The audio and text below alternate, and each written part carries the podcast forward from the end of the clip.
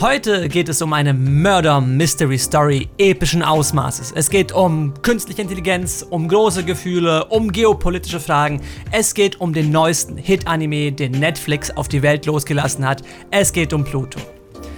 Mein Name ist Vasili und ich begrüße euch herzlich zur neuesten Ausgabe des Proxcasts, eurem Anime- und Manga-Podcast des Vertrauens. Und für diese Folge habe ich es mir nicht nehmen lassen, hochkarätige Gäste hierher zu bestellen. Ich darf vorstellen, der umwerfende Nicht-Peter. Ich begrüße Sie recht herzlich. Der zu 100% ein Mensch ist und der phänomenale Tessels. Hello World. Auch eine sehr menschliche Antwort. Ich bin froh. ich glaube, ich mache die nächste Podcast-Folge mit ChatGPT so. Und Voicebot. Wer weiß. Wer sagt, dass du es nicht schon tust. oh, warte, ich, das, das sind, das sind äh, erfolgsversprechende Ideen.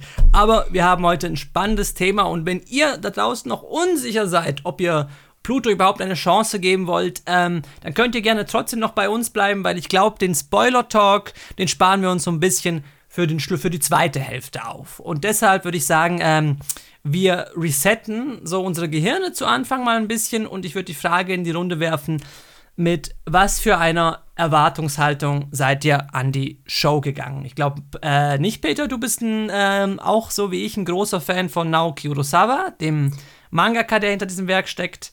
Ich, ich gebe die Frage mal gleich zu dir weiter. Es ist tatsächlich so, dass ich eigentlich ziemlich selten Manga lese, aber das war tatsächlich ähm, ein Anime, bei dem ich nicht nur jetzt die Serie geschaut habe, die vor kurzem rausgekommen ist, sondern auch den Manga gelesen habe. Und ich war einfach noch total so im Monster-Flash drin und wollte dann quasi wissen, ob Naoki Urasawa noch mehr von solchen genialen Mörder-Mystery-Geschichten, wie wir das eingangs angeklungen haben, geschrieben hat. Und dann bin ich auf Pluto gestoßen, habe das erste Kapitel gelesen, bin dann sehr tief natürlich schon in dieser neuen, komplexen äh, Geschichte versunken, in der alles miteinander zusammenhängt. Okay, okay. Ich muss auch sagen, ähm, bei mir war es so, als ich den Anime wieder geguckt habe, dann habe ich wieder, ich habe wieder richtig Bock auf Monster bekommen. Das äh, ist, glaube ich, so ein bisschen naheliegend, wenn äh, Figuren teilweise sehr, sehr gleich aussehen und dann auch noch gleiche Namen haben und so weiter und so fort. Ähm, ne, dieser Anime ist auch ähm, wirklich genial, aber um den geht's äh, heute mal nicht. Vielleicht in einer späteren Ausgabe. Ähm, Tessels, du bist unbefleckt an die Show gegangen. Was hast, yes. was hast du dir erwartet? Ähm, ja, ich meine, ich kenne Naoki Urasawa wahrscheinlich, natürlich, äh, aber wahrscheinlich auch gut. Äh, aber ich habe halt noch nie äh, etwas von ihm gelesen oder etwas geschaut, was auf einem Manga von ihm basiert. Insofern war es schon mal so einfach interessant im Sinne von, uh, alle schwärmen immer von Monster oder von äh, 20th Century Boys. Ne? Also mal schauen, was jetzt dahinter steckt. Ne? Was, was kann dieser Mann, sag ich mal, an Story bringen? Und äh, die Trailer im Vorab sahen auf jeden Fall auch sehr interessant aus. Es wirkte mhm. irgendwie teilweise von den Bildern immer wie eine sehr experimentelle äh, Adaption davon irgendwie. Und äh, ja, yeah, I don't know. Wirkte einfach wie so ein Serienevent, was man vielleicht nicht verpassen sollte. Ja, ja, ja, es ist schon länger her, dass Netflix überhaupt sowas äh, Hochkarätiges rausgehauen hat, oder? Also ich glaube, das letzte, so mit bisschen Prestige, das sie hatten, das war der äh, Jojo Part 6, oder? Sonst habe ich, glaube ich, sonst, oder erinnert ihr euch noch an einen Netflix-Anime, der so äh, heiß erwartet wurde?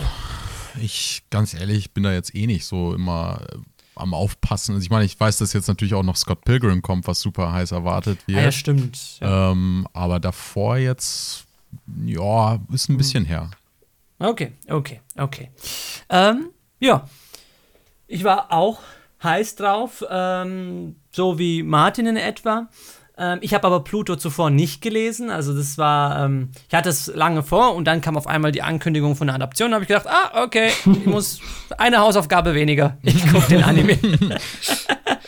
oh je. Aber ja, ihr sagt es, ähm, du hättest es angetönt, es, es, sieht teilweise sehr gut aus und ähm, ich weiß nicht, wie es euch damit geht, aber ich, ich, ich, ich, ich, für mich ist immer wieder so ein beklemmendes Gefühl, ähm, wenn ich in Animes Orte sehe, die ich kenne.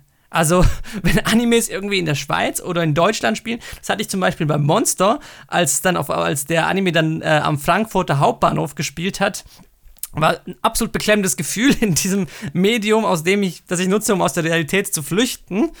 Auf einmal die Realität mich einholt und dann war ich auch sehr outgeweirdet, als es am, als es am Anfang dann in der Schweiz gespielt hat, unweit äh, von meinem Wohnort. Ähm, hast du da was wiedererkannt?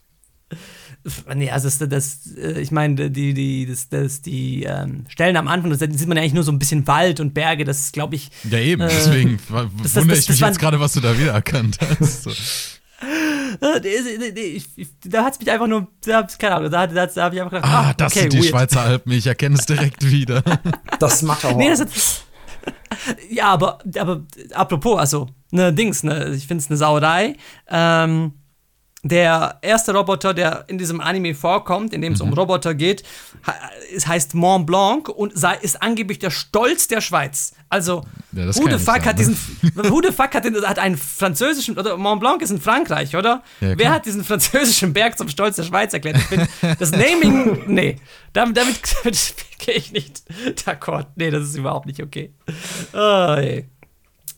nee, aber, äh, was wollte ich fragen, wie ist es für euch? Ich meine, der Anime spielt zu einem gewichtigen Teil in Deutschland. Findet ihr das, also ich finde das immer sehr, sehr lustig und ich lese dann auch immer sehr genau mit, ob da, ob da der ein oder andere Rechtschreibfehler. Ja, ja. Äh, ich habe auch den einen oder anderen entdeckt und dann denkt man sich immer, ah, okay. Also am, am, am, Anfang war ich tatsächlich sogar recht guter Dinge, weil da, da laufen ja diese äh, Nachrichtenbeiträge hm. Und die schienen, also ich habe jetzt nicht extra pausiert oder so, aber die wirkten immer so eigentlich alle korrekt ne? und alle, sag ich mal, kohärent, sag ich mal, mhm. was schon mehr ist, als ich erwarten würde bei dem Anime. Äh, aber später habe ich dann doch mal so auf, auf, dem einen oder anderen Grabstein oder so mal pausiert und dann waren da teilweise einfach die Buchstaben falsch und ich dachte mir so, ja. Ja, ja, ich, ja, ich glaube, ja. sie haben das Ding, das SZ haben sie nicht hingekriegt, genau, haben sie ein großes B, B gemacht. Ja. Genau. Der, der, der, der grobe der grobe, ja. Der grobe Polizist. Er war, grob, er war ein grober Polizist, genau. Das, das muss man ja eigentlich nicht sagen bei Polizisten, aber I guess. Oh, oh, oh, wir werden jetzt schon politisch. Ui. Ui, ui, ich glaube, das werden wir nicht verhindern können bei dem Podcast. ja, aber ich fand es eigentlich äh, jetzt eher weniger beklemmend, weil es dann doch eine, der Anime dann doch in einer Version von Deutschland oder generell der Welt spielt, die dann doch eigentlich relativ wenig Ähnlichkeiten zu unserer Welt hat. Also ich habe zum Beispiel keine ja, Bauwerke oder ähnliches wiedererkannt, außer den sehr klischeehaften Windmühlen in Holland vielleicht. Aber die Windmühlen auf den Wolkenkratzern, hallo? Das war ja mal der Oberhammer, oder? so erkennt man auch Land wieder. Nee, das Weiße Haus gab es auch an einer Stelle. Wobei ja, sie sich ja nicht mal trauen, äh, die, die USA beim Namen zu nennen. Ne? Das finde ich auch ein bisschen das komisch. Das Königreich Thrakien. Das König. Nein, die Vereinigten Staaten. Die Vereinigten Staaten, das ist ja kein Königreich. Sie haben ja einen Präsidenten. Und sie haben auch das Weiße Haus, aber sie können sich nicht die USA nennen. Das fand ich etwas bizarr. Ja, gut, den, den, Irak haben sie auch nicht beim Namen genannt. Ja, ne? aber also Persien ist ja durchaus ein, ne, ist jetzt kein Fantasiename oder so. Das ist ja durchaus. Ja, gut das stimmt. Das wie stimmt. das Land also, mal hieß, ne? Also die USA sind als einziges in ein Fantasieland äh, umgewandelt worden. Das fand ich auch ähm, weird. Und ich habe, äh, wenn wir schon dabei sind, ich habe auch nie gedacht, dass ich äh, eine animierte Version äh, von Saddam Hussein sehen werde. Aber der Anime hat es geschafft. Ja. Ja. Der Anime ist das stimmt schon, aber wenn ich es einem zugetraut hätte, dann demjenigen, der auch irgendwie einen historischen Manga über Adolf Hitler gemacht hat, ne? Insofern. Tezuka. Aber äh, nee, bei Tezuka Urasawa, oder nicht? Tezuka hat einen Manga über Hitler. Ach, auch? Ja, dann haben sich ja zwei gefunden. Ihr sprecht es an, das ist natürlich, ähm, ne, ich finde, das finde ich bei, äh, das, das, bei vielen Werken so, aber bei diesem Anime hat es mir, ähm, habe ich doch ganz spannend gefunden, ne, so ein bisschen, wenn man, äh, also für sich genommen ist es, äh, ein gutes Drama, es ist ein, eine, eine, super Mystery Story, es ist, äh, es ist philosophisch und so weiter und so fort. Aber wenn man nur ein bisschen die Hintergründe kennt, finde ich, wird es umso interessanter, weil ähm, Pluto ist ja eigentlich eine Adaption äh, eines Astro Boy Arcs. Also da hat ähm, ne, Osamu Tezukas berühmter, großer, gigantischer Manga und später auch Anime Astro Boy, der wegweisend war, hatte einen Arc, äh, dessen Charaktere und dessen ähm, teilweise dessen, dessen Plot auch ähm, sich so in Pluto wiederfindet. Äh, Martin, du bist ja Experte auf dem Gebiet ja. Osamu Tezuka. was, was, was, was passiert da? Also ähm, im Prinzip ist dieser ursprüngliche Arc in Astro Boy äh, der größte Roboter auf Erden. Eigentlich eine, vor allem eine recht kurze Geschichte, was mich beim Durchlesen ein bisschen verwundert hat, weil ähm, es geht eigentlich um einen Sultan in der, äh, im Mittleren Osten, der die Weltherrschaft erringen möchte und dazu zusammen mit seinem Gehilfen Abullah einen den mächtigsten Roboter der Welt baut, Pluto mit einer Million PS. Und dieser riesige Roboter muss dann natürlich die sieben anderen stärksten Roboter ausschalten. Allerdings kommt natürlich Astroboy ihm in die ihm ins Gehege und dann zum Schluss kommt dann die große Enthüllung, aber die möchte ich eigentlich nicht vorwegnehmen, aber es ist eigentlich ja ein sehr äh, actionreicher, ausgesprochen kurzweiliger Manga-Strip, aber der jetzt quasi nicht mal ansatzweise die Tiefe von ähm, Pluto aufweist. Das heißt, das geht vielleicht über 180 Seiten und dann Inspektor Gesicht, der ja im Anime Pluto eine Hauptrolle spielt, ist zum Beispiel bei ähm, beim ursprünglichen Tezuka-Manga nur so eine Nebenfigur, der sich einmal kurz vorstellt, sagt, ähm, ja, ich bin der beste Roboterdetektiv Deutschlands, ich werde den, ich werde Pluto finden und dann findet er Pluto und dann wird er schon gleich im nächsten Panel quasi auseinandergerissen. Also da weicht natürlich Pluto deutlich ab, indem äh, weniger Astro Boy, sondern eben dieser Inspektor Gesicht aus Düsseldorf. Ähm, die Figuren sind an sich die gleichen. Der Protagonist auch? ist. Also ja. es gibt auch ja im Prinzip Roboter. sind die also Protagonisten also, Atom also ja Pluto, ne? Atom, ja, aber das Gesicht ist auch äh, sind da auch vorhanden, aber natürlich so nicht ansatzweise Herakles. so äh, detailliert ausgearbeitet wie jetzt mhm. bei Urasawa. Ja. Genau, in, bei Urasawa haben wir das ähm, kann man noch mal kurz erwähnt haben, haben wir ähm, den äh, Inspektor Gesicht, der hier die Hauptrolle übernimmt, und halt äh, ein, ähm, ähm, ein, ein, ein Serienmörder, einen äh, mutmaßlichen finden muss, der für den Tod der äh, von, von, von ganz mächtigen Robotern und deren Schöpfern und äh, Aktivisten für Roboterrechte und so weiter da gibt es eine, eine, eine Mordserie, die er da aufklären muss. Und das, um das geht es in Pluto. Und das ist natürlich ähm, im Vergleich zu dem, was, was Astro Boy gemacht hat, natürlich äh, wesentlich düsterer. Genau.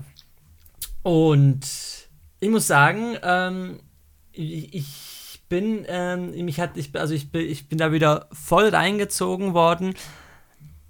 Aber was vielleicht am Anfang ungewöhnlich war, war dieses, dieses Netflix-Format, diese, diese einstündigen Episoden. Man kennt das ja, ähm, wenn man, wenn's mal, wenn man so, wenn es mal so ein Ein-Stunden-Special zum Anfang oder zum Schluss von einem Anime mhm. gibt. Aber mhm.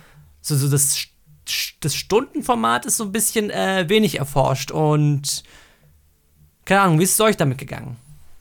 Äh, ja, es hat sich schon, finde ich, hier und da immer ein bisschen gezogen, finde ich. Also, wenn ich so eine stundenlange Folge mache, irgendwie, dann habe ich das Gefühl, dann, dann macht man halt auch echt viel in den, in den Folgen. Und ich glaube, es ist ja auch einfach so, dass sie praktisch eine Volume des Mangas, der Manga hat ja, glaube ich, acht Volumes, ne? Dass sie eine Volume mhm. pro Episode adaptiert haben. Aber es kam mir trotzdem irgendwie immer so vor, als würde es sich immer nur so ein bisschen mehr als eine Folge fortbewegen, obwohl es ja mehr als doppelt so lang war als eine Folge irgendwie. Mhm. Ähm, ja, also, ne, gut, wenn man jetzt natürlich nur gewohnt ist, irgendwie so 20 Minuten, 24 Minuten am Stück zu gucken oder so, dann ist das schon äh, das Wahnsinns-Commitment, dann eine Stunde zu gucken. Nein, Spaß, aber äh, ja, äh, keine Ahnung. Ich weiß nicht, ob es so das Zukunftsfähige ist für ein Anime. Also ich meine, für so eine Art von Anime, die so sehr, sehr narrativ sind, ne, sehr, mhm. ähm, ja auch einfach sehr viele, so eine sehr verzwickte Handlung hat, ne, die ganz, ganz viele Mhm. Personen involviert, da macht das vielleicht schon Sinn, sag ich mal, so eine lange Episode zu machen, aber gewöhnungsbedürftig durchaus. Ich muss eben sagen, also Genau. ähm, was, was du da ansprichst, ähm, ich glaube, das, das, hängt auch ein bisschen mit Urosawas Writing zusammen. Also er ist wirklich ein Autor, der äh, einerseits äh, sich Zeit nimmt, der wirklich äh, eben äh, ne, ne, ne, ein langsames Narrativ entfaltet. Und dann ist es halt wirklich erstens ähm, oftmals sehr verschlungen, wie man es auch bei Pluto sieht. Also man, mit jeder Folge ist man eigentlich, äh, wird man immer verwirrter. Also schlauer wird man nicht, erst Ja. zum Schluss vielleicht. Nee, aber ähm, eben, also er hat da wirklich ein, äh, ein, ein, ein, Gemäch, ein gemächliches Erzähltempo gepaart mit diesem verschlungenen Erzählen und dann auch, was ich persönlich ganz toll fand, zum Beispiel bei Monster, ist dieses, ähm, diese, diese, diese, dieses Versatzstückartige äh, Erzählen, dass man wirklich anhand von eben einzelnen Figurenkonstellationen oder kleinen Zwischengeschichten äh, die, die, die, die großen Themen der Show irgendwie erforschen. Das finde ich, macht Pluto zum Beispiel schon, ähm, macht, macht Pluto schon wahnsinnig gut, aber es ist halt, ähm, ne, man, man, man, man braucht da ein bisschen die Geduld und auch die, das, das einstündige Format. Ich fand, äh, ich, es, zum Vergleich habe ich jetzt halt nur Monster im, in, und äh, wenn es um Anime geht, da fand ich es fand kompakter. Da konnte man diese, diese, diese, Abzweigungen irgendwie abgeschlossener nehmen. Ich finde, die, die, die, die Pluto-Folgen, alle spannend, alle geil. Ich, ich, ich, ich hätte es eigentlich am liebsten durchgeguckt, wenn es nicht so lang gewesen wäre, aber ne, die Episoden für sich, Anfang und Ende, habe ich Gefühl gehabt, dass das so ein bisschen zufällig gesetzt, ne? Hatte ich so ein bisschen den Eindruck. Hat das Gefühl, man hätte überall stoppen und wieder anfangen können. So. Ja, du hast halt teilweise, du hast halt teilweise gemerkt, dass da trotzdem immer noch so ein bisschen diese immer 20 Minuten Chunks waren, die so ein Narrativ abgelaufen ist und dann startet einfach das nächste und du denkst dir so, oh, hier wäre bei einem normalen Anime jetzt die Folge einfach vorbei gewesen, aber jetzt geht's einfach weiter. Äh, Vielleicht, vielleicht haben sie es auch so produziert. Vielleicht, äh, haben das, vielleicht, hat, vielleicht hat das Studio es gar nicht gewusst, dass es, dass es Stundenepisoden sind. Sie haben einfach. Will jetzt keine Verschwörungstheorien in die Welt setzen oder so. Ich meine, es Oh, wirkt doch, schon, doch, doch, wirkt schon ziemlich ich da. bedacht, dass sie like eine Volume pro Episode haben. Und Ähm, ist jetzt nicht so, als hätte ich mir am Ende einer Folge irgendwie gedacht, so, hä, was, wieso ist jetzt schon die Folge zu Ende oder so. Ja, es hat mich so ein bisschen an, an, ein, an äh, OVAs erinnert, die ja auch häufig ähm, etwas länger sind.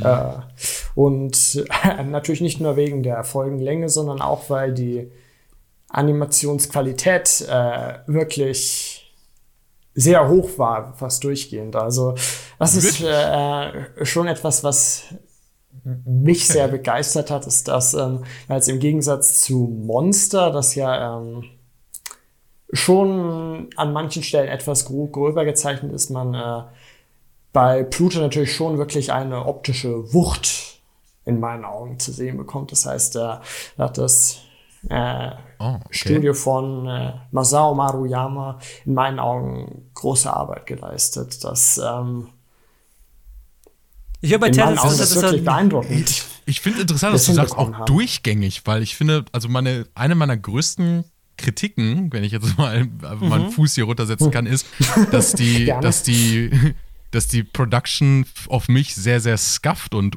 inkonsistent wirkt und teilweise irgendwie von sehr hohen Höhen äh, runterbricht in komplett like Nonsense irgendwie, wo ich mir denke, wie kann, wie können sowas passieren irgendwie, wo es halt sehr schlecht aussieht in meinen Augen. Also du Mach hast so ein Negativbeispiel.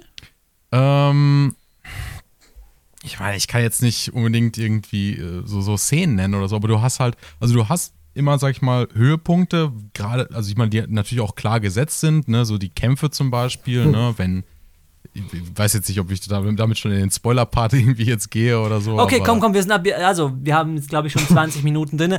Leute, wir sind ab jetzt im Spoiler-Part. Okay. Auf eigen, ihr bewegt euch auf eigene Gefahr hier, liebe Zuhörerinnen und Zuhörer. Und schreibt uns auch einen Kommentar, was ihr an Pluto toll findet oder was ihr nicht so toll findet. So, also. Ja, äh, also zum Beispiel, wenn jetzt äh, Gesichter in, in Holland in diese, in diese Kanalisation da unter diesen Windrädern reingeht, das ist dann irgendwie, das ist ganz cool ins, äh, inszeniert. Dann kämpft er gegen diesen Mann, der immer die äh, Kakerlaken aus seinem Mund rausschießen kann irgendwie. äh, das, das sieht schon alles ganz cool aus und das ist dann auch so recht experimentell mit der Animation, ne? wie da so diese Effekte von seiner Waffe immer sind. Mhm. Ähm, auch, die, auch die Szene, wo, äh, wo Atom äh, gegen äh, Pluto dann in den, also am Anfang, also nicht am Ende praktisch, wo er gegen Pluto kämpft, sondern wo er noch mit äh, Uran zusammen ist praktisch und der, der, Tornado kommt so auf sie zu. Das sieht auch immer ganz cool aus. Äh, ich habe auch geliebt diese Szene, wo praktisch Epsilon das letzte Mal gegen äh, Pluto gekämpft hat hm. und er da mhm, irgendwie mhm, diese, diese, diese Energie in, in, ihn reingeschossen hat. Das sah auch sehr, sehr cool aus.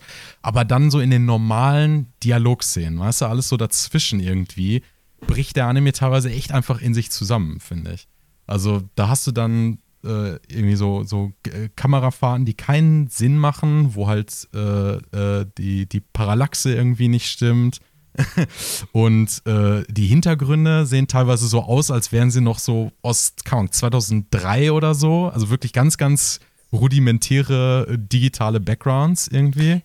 Das und, ist das eine, das hätte ich jetzt, da würde ich mich anschließen. Also das, ja. das, das, das, hat mich, aber nicht das immer. Also ich muss sagen, nicht, die, die Hintergründe, entweder, entweder, ja eben, also entweder die Hintergründe habe ich wirklich gedacht, so, boah, das ist so irgendwie so, also auch, auch so ein bisschen lieblos digital zusammengeschustert. Genau. Wenn ich dann, wenn ich vor allem, wenn ich dann an die äh, Zeichnungen von Urosawa im Manga denke, denke ich so, schade. Aber dann gibt es solche Shots, solche äh, großen Hintergrundshots, die ich absolut vergöttert habe. Also ich glaube, mein liebster Shot, mein liebstes Bild in dem Anime war, ähm, ihr erinnert euch äh, noch an Adolf Haas, den ähm, ne, der, der, der ähm, Gesicht töten wollte.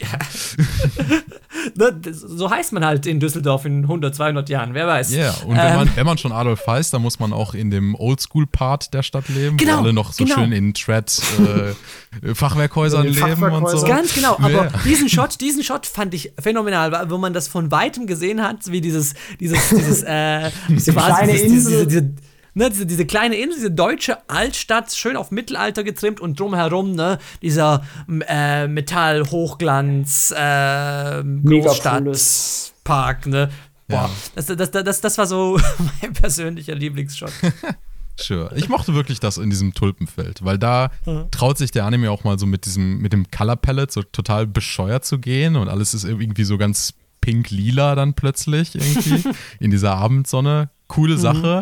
Aber außerhalb davon hast du dann halt teilweise auch so, so, auch das Coloring hat mich an einigen Stellen echt gestört, weil das so aussieht wie so ein, wie so ein ganz früher digitaler Anime irgendwie, wo die noch nicht so richtig irgendwie wussten, was sie dazu machen und wo sich dann teilweise von Szene zu Szene auch irgendwie verändert, so. Mhm. Also ich erinnere mich, da gibt es diese eine Szene mit dem, auch mit dem Adolf Haas, wo der praktisch bei sich zu Hause ist und mit dem Sohn redet. Und dann ändert sich von einer Einstellung zur anderen einfach die Farben, also die Farbintensität auf seinem äh, Klamotten. Und ich denke mir so, wie, wie passiert das in 2023 bei der Anime-Produktion überhaupt noch? Das sind irgendwie so, so rudimentäre, äh, rudimentäre Fehler, die irgendwie, die habe ich seit 20 Jahren nicht mehr in Anime gesehen. Sehr weird oh, ja, wie nee. Gut, äh, Martin, du darfst doch, du darfst doch äh, ablästern, aber ich habe gehört, du warst sehr glücklich. Hast, hast du eine Lieblings, also so, so, vom visuellen her, so eine Lieblingsszene, einen Lieblingsshot, den du, äh, der dir hängen geblieben ist? Also ich fand besonders, ähm, würde ich sagen, gleich in der ersten Folge den, äh, ist es äh, Bild von North Nummer 2 wird dann ähm, ja, dann quasi von diesem Schloss in Schottland aufsteigt, um dann ja, ja. auf den Tornado Geil. zuzusteuern. Das war Saugeil. schon das Saugeil. Highlight da in dieser, in dieser Abendsonne. Das mhm. fand ich wirklich sehr beeindruckend. das war saugeil und ich muss auch sagen, ähm, schön sind wir schon im Spoiler-Part, weil ich muss sagen, so von diesen einzelnen äh, Arcs, Substories, von den einzelnen Arcs, ähm, der beste finde ja. ich. Also diese, die, die, die, die äh, äh, wirklich direkt in Episode 1, die Geschichte zwischen diesem äh, Komponisten und äh, North Nummer 2, das ähm, hat mich am meisten abgeholt. Und das ist, ähm, ich glaube, thematisch erforscht dieser Anime ganz, ganz schön viel. Das ist ja ganz schön ambitioniert mhm. und man kann natürlich am Ende sagen, okay, ein bisschen, vielleicht ein bisschen zu viel von allem, ein bisschen zu viel Geopolitik, ein bisschen zu viel äh, Technologie, Dystopie, Pessimismus oder Optimismus oder whatever. Aber ich finde, ist die, die, dieses, äh, das, das, das, der Anime macht ja, ist, ist ja eigentlich ein, Gro ein großes Thema, das sich durch, durchzieht, aber der Anime macht schon sehr früh klar, okay, diese Roboter in, dieser, in diesem Anime, das sind fühlende Wesen. Die haben Gefühle. Das ist mhm. nach 10, 12 Minuten schon klar. Und das ist dann für uns gegeben. Und natürlich gibt es noch äh, Adolf Haas und seine Homies, aber. Ähm, aber, aber ich finde, er wiederholt ja dann aber schon ziemlich viel, ne? Klar. Das, ist dann, mhm. das ist dann zum Beispiel eine Sache, wo ich auch das Gefühl hatte, dass es sich ein bisschen zieht, weil du hast es gerade irgendwie perfekt gesagt. Er hat mit diesem ersten äh, äh, in der ersten Folge mit diesem Arc zwischen äh, North Number 2 und äh, dem Komponisten hat er im Endeffekt eigentlich schon völlig klar gemacht, so ja, die Roboter sind im Endeffekt genauso einfühlsame Wesen wie Menschen mhm. und äh, sollten auch genauso behandelt werden. Und ich habe das Gefühl, dass er ihn trotzdem jeder Folge danach immer noch mal genau so eine äh, Szene oder genau so eine Story noch mal drin haben musste, wo irgendjemand praktisch einfach nur das Takeaway hat, oh wow, Roboter sind ja actually like wie Menschen. Und ich denke mir so, ja, I know. Schon, das, ist, schon, das, das ist irgendwie schon, geklärt schon. at this point. Ich sehe diese Wiederholung schon, aber ich muss auch sagen, es geht ja, es, um das geht es auch und das natürlich, man bekommt es vielleicht, äh, bisschen, vielleicht auch ein bisschen zu oft serviert, aber es geht ja auch ganz äh, zentral darum, wie sich äh, um diese Annäherung zwischen Robotern und Menschen und das, ja. ne, das, das, das, das, das, das, das große Finale darin dann kulminiert, dass, äh, ne, was, wenn Roboter und Menschen sich zu nahe kommen? Das ist ja die mhm. große Frage. Aber klar, das wiederholt es ein bisschen aber deshalb fand ich den, äh, diesen, diesen Arc, um, vielleicht weil es erstmal so frisch und unverbraucht war, aber ich fand ihn auch so, so wirklich so schön abgeschlossen, die Geschichte zwischen dem Komponisten und North Number Two. Mhm. Und, äh, und dann habe ich gedacht, so, boah, das ist jetzt auch ne, total eine Frage, die wir uns jetzt stellen, ne? Äh, künstliche Intelligenz und Kunst, ne? Was, was, ja. was stellen wir damit an? ja. Und dieser Komponist, äh, ne, das, das, muss ich sagen, das ist das auch, was ich denke. Ich denke mir auch immer so, ah, nee, eine Maschine wird das nie so schön machen können wie ein Mensch. Es fehlt das Gefühl. Und da stellt der Anime ganz gut die Frage, ja, was, wenn nicht? Gut, da muss man jetzt natürlich anmerken, dass, äh, keine Ahnung, Mid Journey jetzt nicht unbedingt auf dem Level von Sophistication ist wie North Number 2, aber. Ja, klar. Aber ja, wir gucken ja wobei immer. ich eigentlich fast sagen würde, dass ähm, dieses Thema zur Interaktion von Menschen und Robotern, äh, ja, wann ist ein, eine Maschine quasi noch eine Maschine und ähm, wo liegt quasi die Grenze, das natürlich ein wichtiges Thema ist, aber das für mich das zentrale Thema in Monster wirklich ist, eben weil die Mensch, äh, die Roboter so menschenähnlich sind, dass ähm, es vielmehr natürlich vor allem für mich eine Analogie ist auf Diskriminierung und ähm, ja. Ja, absolut. Hass, absolut. Das, ja, das, das äh, ist natürlich das zentrale Thema, das Eben, das finde ich. Ich finde, auch, ich finde eigentlich auch, dass er interessanter wird äh, im Verlauf, wenn er übergeht von diesem Thema einfach nur was man halt wirklich aus schon so vielen, ne, kennst du schon aus Blade Runner oder so, ja, was, wenn Roboter ja. die Menschen sind, okay, cool, got it. Äh, und dann geht er irgendwann über wirklich in dieses, ich sag mal, diesen, diesen Kreislauf des Hasses. Und das finde ich mhm. interessanter als Thema, wo er dann wirklich anspricht, so, ähm, äh, dass, dass, äh, dass man irgendwie diesen Kreislauf stoppen muss, dass ein Gewaltakt immer auf den nächsten kommt. Und dass der eine Vergeltung macht für das andere und so etwas. Das, da wird er für mich dann eher interessant. Absolut, ja. absolut. Nee, diese, diese, Diskriminierung, die wird, die, die wird ja, ähm, ne, das, das da, ich glaube, ein ganz tolles Beispiel ist halt ähm, dieser Adolf Haas und auch dieses, äh, diese Organisation, von der er Teil ist. Das ist ja, ne, Wer in Geschichte aufgepasst hat, weiß, was, das, was hier referenziert wird. Und zwar sehr, sehr deutlich. Also, ich glaube, der Telles hat mir da ähm, eine ganz schön tolle Szene geschickt. Und ich glaube, das, das ist auch die Szene, in der ich einfach am meisten gelacht habe, als äh, Adolf Haas und der Anführer von dieser äh, Faschistenbande mhm. das Gespräch beenden mit Tod den Maschinen. Und der andere antwortet, ja, Tod den Maschinen. ja, es, äh, es war sehr aufgesetzt. Ja, ja, ja. Wobei, gesagt, so wobei interessanterweise auch im ursprünglichen Astro Boy Manga von äh, Tezuka interessanterweise auch schon irgendwelche Faschisten-Analogien vorkommen.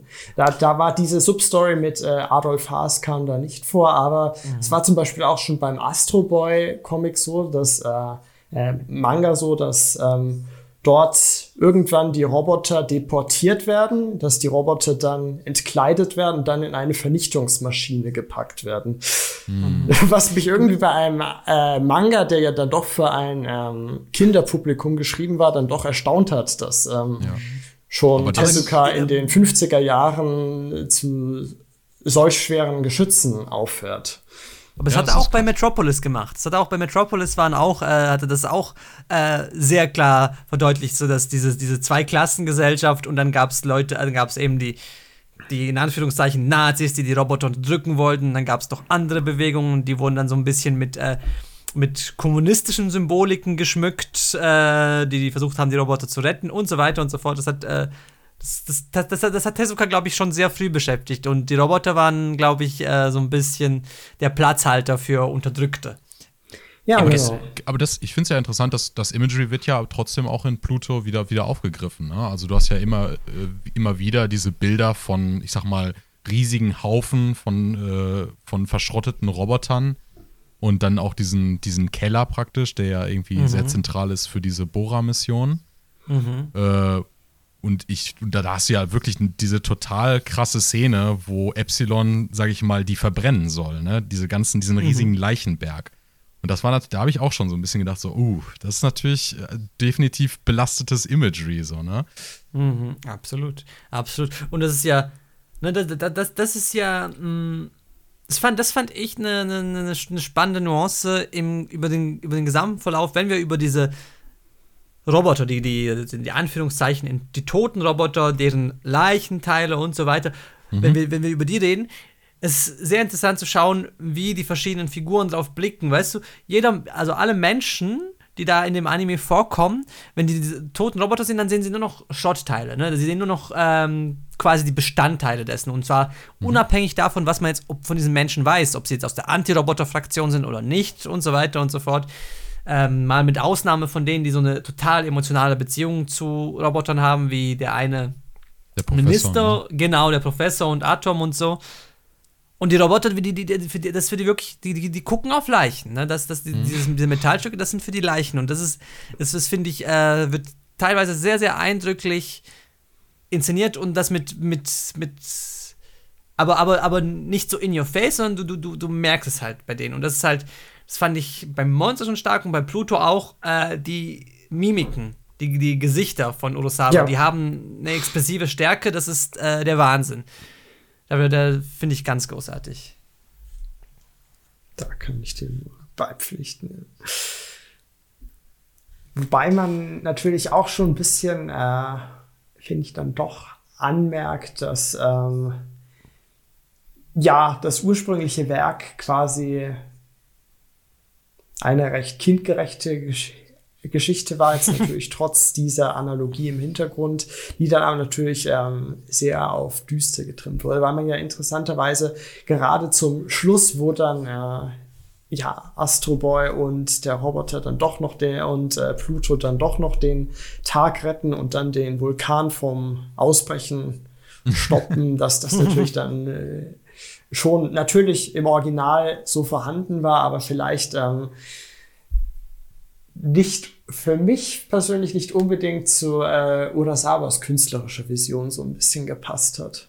Ich, ich finde auch, dass es am Leute, Ende ich hätte da irgendwie noch einen anderen Twist vielleicht erwartet. Am, am Ende aber, wird aber, es tatsächlich so ein bisschen äh, merkwürdig seicht irgendwie. Ich erinnere mich nur an die Szene zum Beispiel, wo äh, wo äh, Atom und Pluto einfach nebeneinander liegen und in die Sterne gucken. Und ich dachte mir so, oh, das wird jetzt aber ein bisschen kitschig hier irgendwie, oder? Also, wollen, die, gleich noch irgendwie zusammen Blumen pflücken gehen oder so? Oder? Ah, das wäre aber thematisch absolut angebracht ja, gewesen, ja, ja, ne? klar. Mit ich, ich sage ja, nicht, dass es thematisch irgendwie nicht gepasst hat oder so, aber es wirkte dann plötzlich irgendwie so, ist da, ist da nicht noch, gibt es nicht noch was zu tun irgendwie? Ist da nicht noch irgendwas im, im Boden, was irgendwie gestoppt werden soll? Sollte. Äh, aber wenn wir schon beim Finale sind, ähm, bei den ganz zum Schluss kommt, das, das, das war wirklich so, so, so, so ein, ähm, so ein Head-Scratch-Moment, ähm, als dieser ein Roboter braun 1,4 irgendwas Blau. auf einmal beim US-Präsidenten im Büro ist, in seinem Geheimzimmer, wo er diese andere KI hat, die da insgeheim den Weltuntergang geplant hat. Ich muss auch sagen, bitte, bitte. Ich, ich bin jetzt, ich weiß nicht, ob das, äh, ich, ich oute mich jetzt einfach mal, ich habe das irgendwie alles nicht wirklich verstanden, was jetzt da der US-Präsident und seine KI noch irgendwie sollten. Ich finde, das wirkte ist so ein Teddy bisschen drauf. Roosevelt. Ja, ich, das habe ich irgendwie auch noch begriffen oder so, aber ich habe irgendwie das Gefühl gehabt, das hat es jetzt nicht irgendwie noch gebraucht. Also Ja. irgendwie, der, der böse Plan ist ja dann irgendwie einfach schon von, von dem äh, Abula, äh, nee, Abula heißt er, ne? Abula. Von Abula und seinem, äh, ähm, ist das sein Bruder jetzt gewesen oder ist das Sein Sohn, sein Sachat, Sohn? oder? Ah, Ja. Okay. Also sein, sein, sein Robotersohn quasi. Roboter. ja, ja, genau. Ja, Äh, du ja, tust jetzt so, als wäre das was anderes, hä?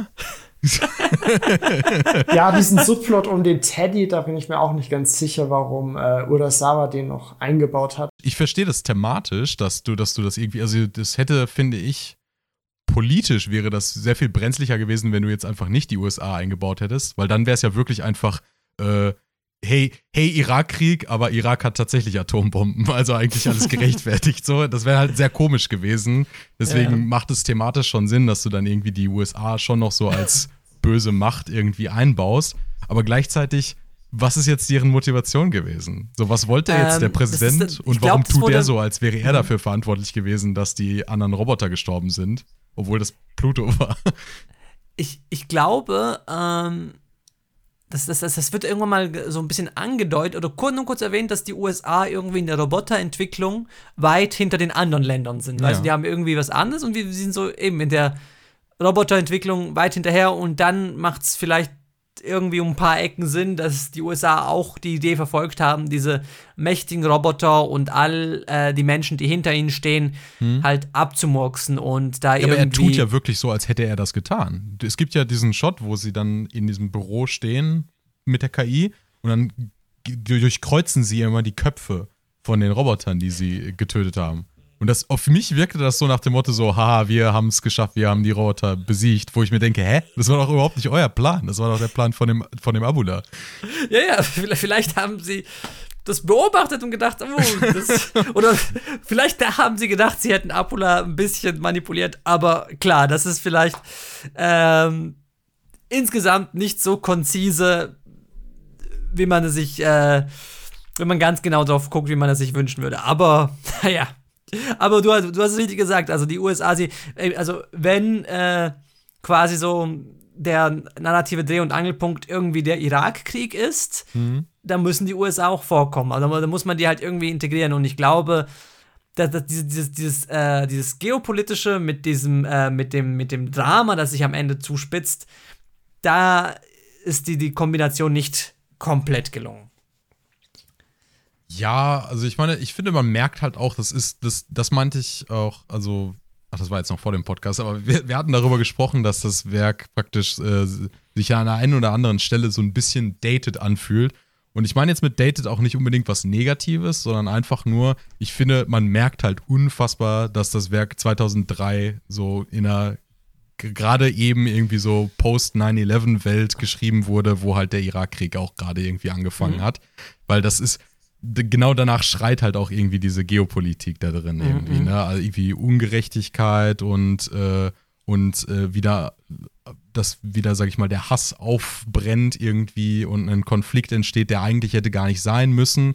Das ist ja auch ganz viel von dem, von dem Arc von, äh, von, von Epsilon, ne? Dass er so der, ähm, Conscious Objector ist ne, und sagt irgendwie, ich will jetzt hier nicht mitziehen, weil, ne, ich meine, wenn man jetzt nochmal zurückschaut, so Anfang der 2000er, gerade aus, aus Richtung der USA, war ja so ein richtiger Kriegswille da irgendwie. Ne? Also man wollte ja unbedingt irgendjemandem da auf die Mütze hauen, so gefühlt. Und äh, dann ist es natürlich auch also heutzutage wirkt das vielleicht ein bisschen komisch oder so, aber aus der Zeit ist das auch absolut verständlich, dass es dann ein kontroverser Charakter ist, der sagt, ich will jetzt hier keinen Krieg machen. Ich ziehe jetzt hier nicht hin und, und, und, und äh, zerstöre tausende Roboter für euch. Das war jetzt ein äh, guter Punkt von Tessels zu Epsilon und wie kontrovers er im Anime betrachtet wurde. Aber, liebe Zuhörerinnen und Zuhörer, ich muss kurz direkt zu euch sprechen. ähm, zwischen dieser Aussage und dem, was ich jetzt sage, ähm, liegt ein bisschen äh, liegt eine Pause, weil der gute Nicht-Peter ist äh, aus unserem Talk geflogen. Nicht, weil er es schlecht gemacht hat, sondern ähm, weil sein Internet nicht mehr funktioniert. Das ist zumindest die offizielle Begründung. Vielleicht hat der tragische Geheimdienst ihn geschnappt. Wir wissen es nicht. Aber wir, wir, wir, wir, wir jetzt, jetzt, jetzt werden es nie herausfinden. Wir werden es nie herausfinden. Jetzt ist noch Tessus und ich da mal schauen, wer von uns den Podcast noch bis zum Schluss überlebt. Ui, Ach, richtiges. Battle Royale Setting jetzt hier. Richtiges Battle Royale Setting. Ach, ja, wie auch bei Pluto, weil da äh, äh, scheidet ja auch einer nach dem anderen aus praktisch. Ne? Ey, ich war, ich war traurig. Ich weiß nicht, ob du ich weiß ja? nicht, ob du auch vor dem Bildschirm, aber ich saß teilweise so ein bisschen vor dem Bildschirm, als würde ich so einen Horrorfilm gucken, wo sich die Leute aufteilen, weißt du, wo das Monster immer nur einzelne Leute abholt. Und ich dachte mir immer so, nein, kämpft doch nicht alleine gegen ihn. Stellt euch doch mal zusammen hin. So.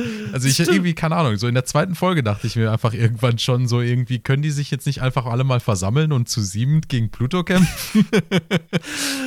Das wäre wahrscheinlich klüger gewesen, ja, das, das ist recht. Das ist auch, aber auch alle haben sich aus Prinzip allein gegen Pluto gestellt. Also ja. die beiden Wrestler und äh, Atom und alles, es war. ja, hat, hat so ein bisschen Horrorfilm-Writing. Aber extrem traurig, wenn sie weggehen. Vor allem, ich war, ich war äh, devastated, als Gesicht von uns gegangen ist, weil ich fand, oh ja. er, war, er war echt ein cooler das war unerwartet dann auch, ja. Absolut. Ah, ja, das, die Szene war krass, ne? Mit dem, mit dem kleinen Roboter, der aus mhm, Persien quasi wieder in, auf einmal in Holland auftaucht und dann hat er auf einmal das Loch in der Brust, ne? Das ja. war eine krasse Szene. Das ist eine coole Szene auf jeden Fall. Mhm. Also cool im Sinne von filmisch. nicht ja, mal, oh yeah, die Nummer. Fuck the police. das auch, aber you know. aber filmisch vor allem. Aber das interessiert mich, ähm, mhm. weil das war für mich so eine Parallele, die ich zum Monster gesehen habe, aber Gesicht als Protagonist. Mhm. Wie, wie, wie, hast du ihn empfunden, so als Charakter? Äh, ich mochte ihn. Also ich finde das definitiv interessant. Ich glaube, so seine, also immer wenn es irgendwie auch um seine Geschichte ging und wie er diesen Fall lösen will, da fand ich es eigentlich immer am unterhaltsamsten auch einfach zuzuschauen, weil da wird es dann wirklich zu so einem Krimi, ne? Zu so einem mhm äh, zu so einem Procedural irgendwie, wo er immer von Location zu Location geht, um wirklich die Strippenzieher zu finden und so. Mhm. Und da macht das Zuschauen dann irgendwie schon am meisten Spaß irgendwie, wenn man dann äh, äh, es hat mich an einigen Stellen dann so ein bisschen sogar an sowas wie so Psychopath irgendwie erinnert, wo wenn er, gerade wenn er zu diesem Brau, bla bla bla bla bla irgendwie mhm. geht, ne? Und er dann im, im, Endeffekt immer so, ah, ich bin die böse Version von dir oder ich bin die Version, die, die, äh, die, die außerhalb des Systems ist, weißt du? So, so ein bisschen. Stimmt, äh, stimmt, klar. Ja, ja, ne, so nach dem Motto so, äh, wir sind, eigentlich sind wir beide dieselbe Person, ne, wir sind beide irgendwie Roboter, die einfach Hass spüren können, aber du arbeitest für die Polizei und ich bin der eiskalte Mörder, der außerhalb des Systems ist irgendwie so. Ich meine, das ist irgendwie cool auch, ne, so wenn sie dann da so treffen und dann Absolut. so sprechen, das ist eine coole Dynamik. Das, stimmt, die Szenen habe ich auch immer, äh, sehr gefeiert, weil die Synchronstimme einfach von dem, von dem Brauroboter. Oh, oh. Das Voice Acting war teilweise, also bei manchen, es, war auch, ich glaube, es war auch in der ersten Folge, als mhm. ähm, Inspektor Gesicht quasi diesen, diesen einen ähm, Drogenabhängigen in äh, da festgenommen hat. Das, der, der, der Dude, das war richtig das war so ein richtig, so ein Moment, so richtig geiles Voice-Acting, so der, als, als der so quasi diese, diese Angst gespielt hat und dieses, dieses Herumgesteie und? Mhm. Das, ist, das, das war, das habe ich gedacht, das, das ist mir so, obwohl das so, so ein kurzer Moment ist, ist mir das nachhaltig im Gedächtnis geblieben. Das fand ich äh, extrem stark. Ah, yeah. Das mirrort ja auch dann total diese Szene, die er dann immer wieder, die ihn ja immer wieder plagt, ne, wo er den, ähm, den genau. Bruder von, äh, von Adolf äh, getötet hat. Genau, ne? genau. Auch, ja. auch äh, das ist auch, auch, eine starke Szene, aber eben, ich finde, Gesicht ist, ähm, wie, wie schon bei Monster, es ist einfach wirklich ein ein Protagonist, der nicht irgendwie ähm, so, so, so, so eine Folie ist, auf die man ganz viele grobe Ideen übertragen kann, sondern so ein wirklich ganz kantig geschriebener äh, Charakter, der mit, äh, der, der, der wirklich mit, äh, mit, mit richtig schweren, also mit richtig, mit so einem richtig schweren Schicksal konfrontiert wird und dann diesen, diesen Cycle des, also diesen, diesen, diesen Kreislauf des Hasses zu überwinden, was ja irgendwie so mhm. äh, ein Thema ist.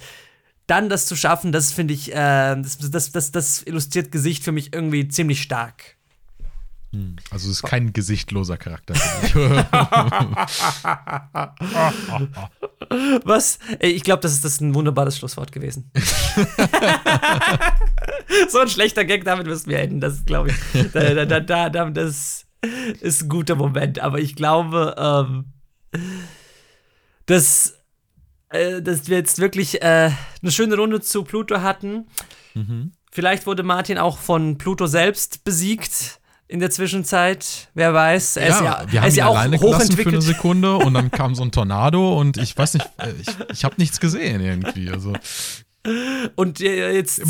Eine Sache muss ich ja noch sagen. Ich finde okay. schon auch cool, wie der namensgebende Pluto like, super lange nicht gezeigt wird, ne? Wie immer nur so ganz, ganz ja, ominös, ja, immer ja, dieser Sturm aufkommt. Mhm. Und, und zuerst sieht man halt nur so die Augen mal so die Augen. Genau. Das ist schon cool gemacht. Das ist mhm, cool mhm. inszeniert auf jeden Absolut. Fall. Absolut. Wobei ich dann sagen muss, wenn er dann revealed wird, ist das Design so ein bisschen bisschen goofy, ne? Also da merkt man dann so, ja, das ist halt so aus einem 50er-Jahre-Manga der böse Roboter. Ja, das, ne? äh, vor allem, wenn so die, die Hörner so, so zu Gummitentakeln werden, das ist der Moment, wo man ihn ein bisschen weniger, wo man ihn ein bisschen weniger ernst nimmt, aber ja. immer noch stark. Das ist so der Moment wie beim weißen Hai, wenn man merkt, oh, das ist einfach nur so ein großer Gummihai. Aber ich glaube, diese Inszenierung, ich glaube, das, das, das ist, also ich finde, diese Inszenierung war auch in der Hinsicht klug gewählt, weil du hast ja ohnehin schon, ne, also mhm. seine, seine, seine Ziele sind ja wirklich die, wirklich die mächtigsten Superroboter, die es ja eh schon gibt, so, ne, Massenvernichtungswaffen werden sie auch genannt. Ja. Und da bleibt ja eigentlich nicht mehr viel üblich, als irgendwie eine Naturgewalt zu inszenieren. Also du brauchst einen Tornado, du brauchst einen Vulkan, du brauchst irgendetwas, was ja. über jegliche Vorstellungen hinausgeht um da nochmal Gefahr suggerieren zu können, weil wir haben, wir sehen ja, wie stark Gesicht und Konsorten eigentlich sind. Ne? Mhm. Das erfahren wir recht früh. Ja, absolut. Und richtig stark war auch dieser Podcast, trotz einer Panne, ne? Überleitungs. King!